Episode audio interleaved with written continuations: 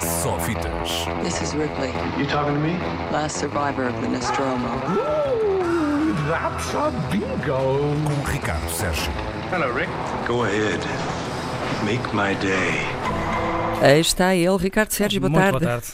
Eh, eh, Dizes que eh, também é um bocadinho de literatura, pois, porque Peter Handke... Foste apanhado na curva. Fui apanhado na curva, é Toda a verdade, gente foi, estava- na verdade, porque os prémios foram anunciados agora. Exatamente, e não estava à espera de ver, de ouvir o nome de Peter Handke nesta altura, apesar de Peter Handke não ser só um homem da literatura, e por isso é que estamos aqui a falar dele, é que ele é também um homem do cinema, Uhum. eh, e não só um argumentista, ele também fez filmes, foi realizador entre os anos 70 e 90, fez ali dois ou três filmes entre a Áustria e a Alemanha, foi também ator, ele aparece em filmes, eh, o último em que ele aparece é curioso, um filme que ele escreveu, um, estamos a falar de Os Belos Dias de Aranjuez, o último filme de Wim Wenders, Uh, ele Pois é, ele e aliás, Wim Wenders têm uma tem ligação uma relação próxima, muito é? próxima. Ele, aliás, o, provavelmente o, o- argumentista mais, eh, que mais trabalhou com Wim Wenders.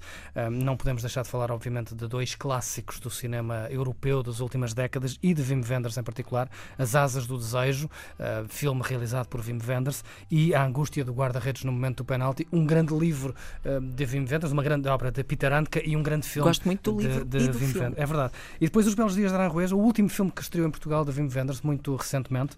um, em que ele entra, o próprio Peter Handke entra no Olha, isso filme, aparece sabia. no filme, vê-se no filme e, portanto, é também um homem do cinema a receber este, este Nobel da Literatura. Dificilmente ele ganharia um Oscar, não sei, até podia ganhar por algum argumento que ainda Olha, tivesse na, que ainda tenha na ainda vai- gaveta. Mas aqui fica o nosso, a nosso, a nosso saravá, a Uma Peter vénia. Handke, uma grande vénia, Peter Handke, homem das letras, mas também homem do cinema, um, premiado com o Nobel da Literatura 2019. Deixa-me só dizer que é só mais um pretexto para as pessoas irem rever outra vez As Asas do Desejo do Wim Wenders, que é um filme de culto. Ainda por cima, Nick Cave lançou um disco novo. Portanto, tudo se conjuga Uhum. Tudo para um momento de exatamente. nostalgia eh, com As Asas do Desejo. Há com certeza aí muito distribuidor de cinema a preparar já um belo ciclo de Ah, acho cinema para ver nos próximos meses. Quiçá com os mesmo as televisões. Quem sabe mesmo as televisões, quem saberá. Outros Ahm, assuntos. Ora bem, mas hoje é dia de estreias e, e voltamos àquilo que, que era a nossa programação habitual. Eu ia hoje destacar algumas estreias, até porque hoje eh, chega outro grande nome do cinema europeu que nos deixou em março deste ano. Falamos da Agnès Varda. Estreia finalmente hoje o último filme dela, filme que ela deixou feito eh, antes de morrer. Falamos de Varda por Agnès. Eh, Ela gosta muito de brincar com o nome dela nos filmes, tem no feito nos últimos, tinha no feito nos últimos anos, e agora cá está Varda por Agnès, o último filme, uma espécie de, eh, de, de derradeiro documentário sobre a sua própria carreira, uma espécie de autobiografia eh, e o testamento criado em vida, o testamento em vida de Agnès Varda, um dos nomes maiores da novela vague francesa e do cinema europeu, eh, que morreu em março passado. Chega hoje essa, esse último testamento de Agnès Varda para ver a partir de hoje nos cinemas. No outro lado do espectro, eh, Podemos, eh, podemos receber de braços abertos o regresso de Ang Lee ao cinema, o realizador de Brokeback Mountain, da Vida de Pi, do Tigre e o Dragão, que chega com um filme que eh, um crítico de cinema norte-americano disse que podia muito bem ter sido feito por James Cameron. Falamos de eh, Gemini Man, em português o projeto Gemini, um, um filme com Will Smith e Will Smith Will Smith. e Will Smith. É Will Smith a lutar contra ele, ele próprio, ele, ele mesmo. É Will Smith versus Will Smith. Will Smith novo contra Will Smith. Viste o Face Off há uns anos com o Travolta e o Nicolas Cage? É assim uma coisa parecida, mas Com com- Will Smith. Clones, um thriller de ação, ficção científica com assassinos contratados, clones. É, é, curioso é que se este parece um filme datado, parece uma coisa que se via muito nos anos 90. É porque é. O argumento anda há 20 anos a circular por Hollywood. Já, já foi para ter sido realizado pelo Tony Scott, o realizador do Top Gun, por exemplo. Era para ter Nicolas Cage no principal papel. Johnny Depp Olha, lá está. Faria todo sentido. Curiosamente, o argumento original, o original escrito há décadas, foi escrito pensando em Clint Eastwood como ator principal. Portanto, vê lá os anos que este guião já tem. Ok. Porquê é que o Ang Lee foi pegar nele? Porque apeteceu, eh, estava sem nada para fazer, decidiu contratar. Ele Sabes é o qual é o quarto meu ou filme quinto preferido realizador. do, do Ang Lee? Tempestade de Gelo. Pronto, é um dos filmes que menos se fala quando se fala de Ang Lee. Normalmente É dos meus Brokeback Mountain, é verdade. Também é gosto muito do É um Brokeback Mountain, sim, É um mas a Tempestade de Gelo adoro. Quanto a esta nova versão de- deste argumento, eh, é há duas curiosidades. Hum, além de ter um argumento com adaptado, obviamente, o argumento já tem muitos anos, mas uma das últimas pessoas a pegar neste guião foi Daniel Benioff, hum, um nome que ouvimos, eh, David Benioff, associado a uma série de televisão uma pequena série de televisão que andou aí a circular há uns tempos chamado uh, Guerra dos Tronos. Ah, Um dos criadores. um Já dos acabou, cri- não foi? Pois parece que sim. Um dos criadores, David Benioff, é um dos autores do guião, um dos cinco autores do, do- desta nova versão do guião. Outro assunto que muito se fala neste filme é Ang Lee criou, Ang Lee não, os estúdios com quem Ang Lee trabalhou criaram uma nova tecnologia digital, ah, uma tecnologia de ponta, 3D, 4K, espécie de ultra alta definição. É tão de ponta esta tecnologia que muitos cinemas nos Estados Unidos não vão poder exibir o filme.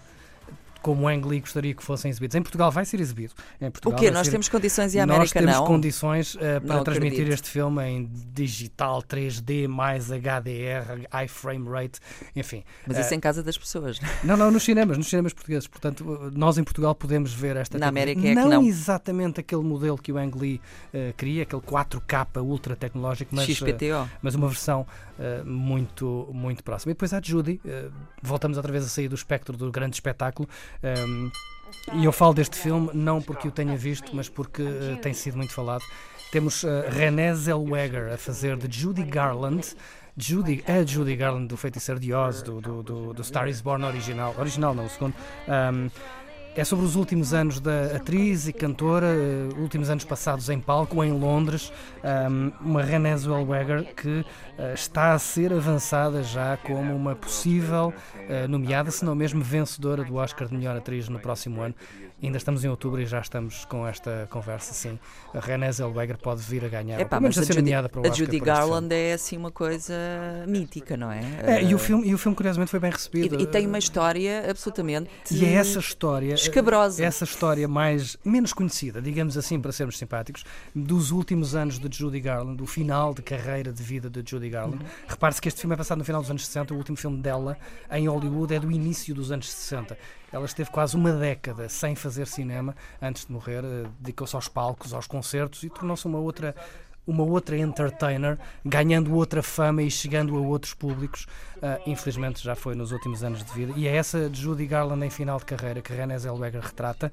Diz quem viu ah, na perfeição e a merecer todos os prémios que venha a ganhar daqui para a frente. Judy ah, estreia hoje, tal como Gemini Man, tal como Varda Porranhesse. Tanta coisa. Ainda haveria muito para falar de Joker, mas isso deixaremos para outras. Ah, já não queres falar do Joker, Não, mas já- eh, já está toda a gente a falar do Joker, não Já é? toda a gente está a falar do Joker, já toda a gente sabe o que se diz do Joker, que é bom, que é mau, que eu Que é as digo- duas coisas. Eu digo só isto: vejam primeiro, tirem as vossas conclusões, porque há- dá muito que pensar este Joker. E Eu depois- acho que houve muita depois gente, falemos. sabes que houve muita gente que foi ver o Joker e depois assumiu assim uma espécie de personalidade iconoclasta e foi para as redes sociais eh, fazer eh, comentários provocadores inspirado no personagem. Portanto, Atenção que este Joker não é o V de vingança. Não, não- não estamos a falar do mesmo tipo de vingador. Muito bem. Olha, contamos contigo para nos esclareceres. Obrigada. Nada. This is Beijinhos. You talking to me? last survivor of the Nostromo. That's a bingo. Com Ricardo Sérgio. Hello, Rick. Go ahead. Make my day.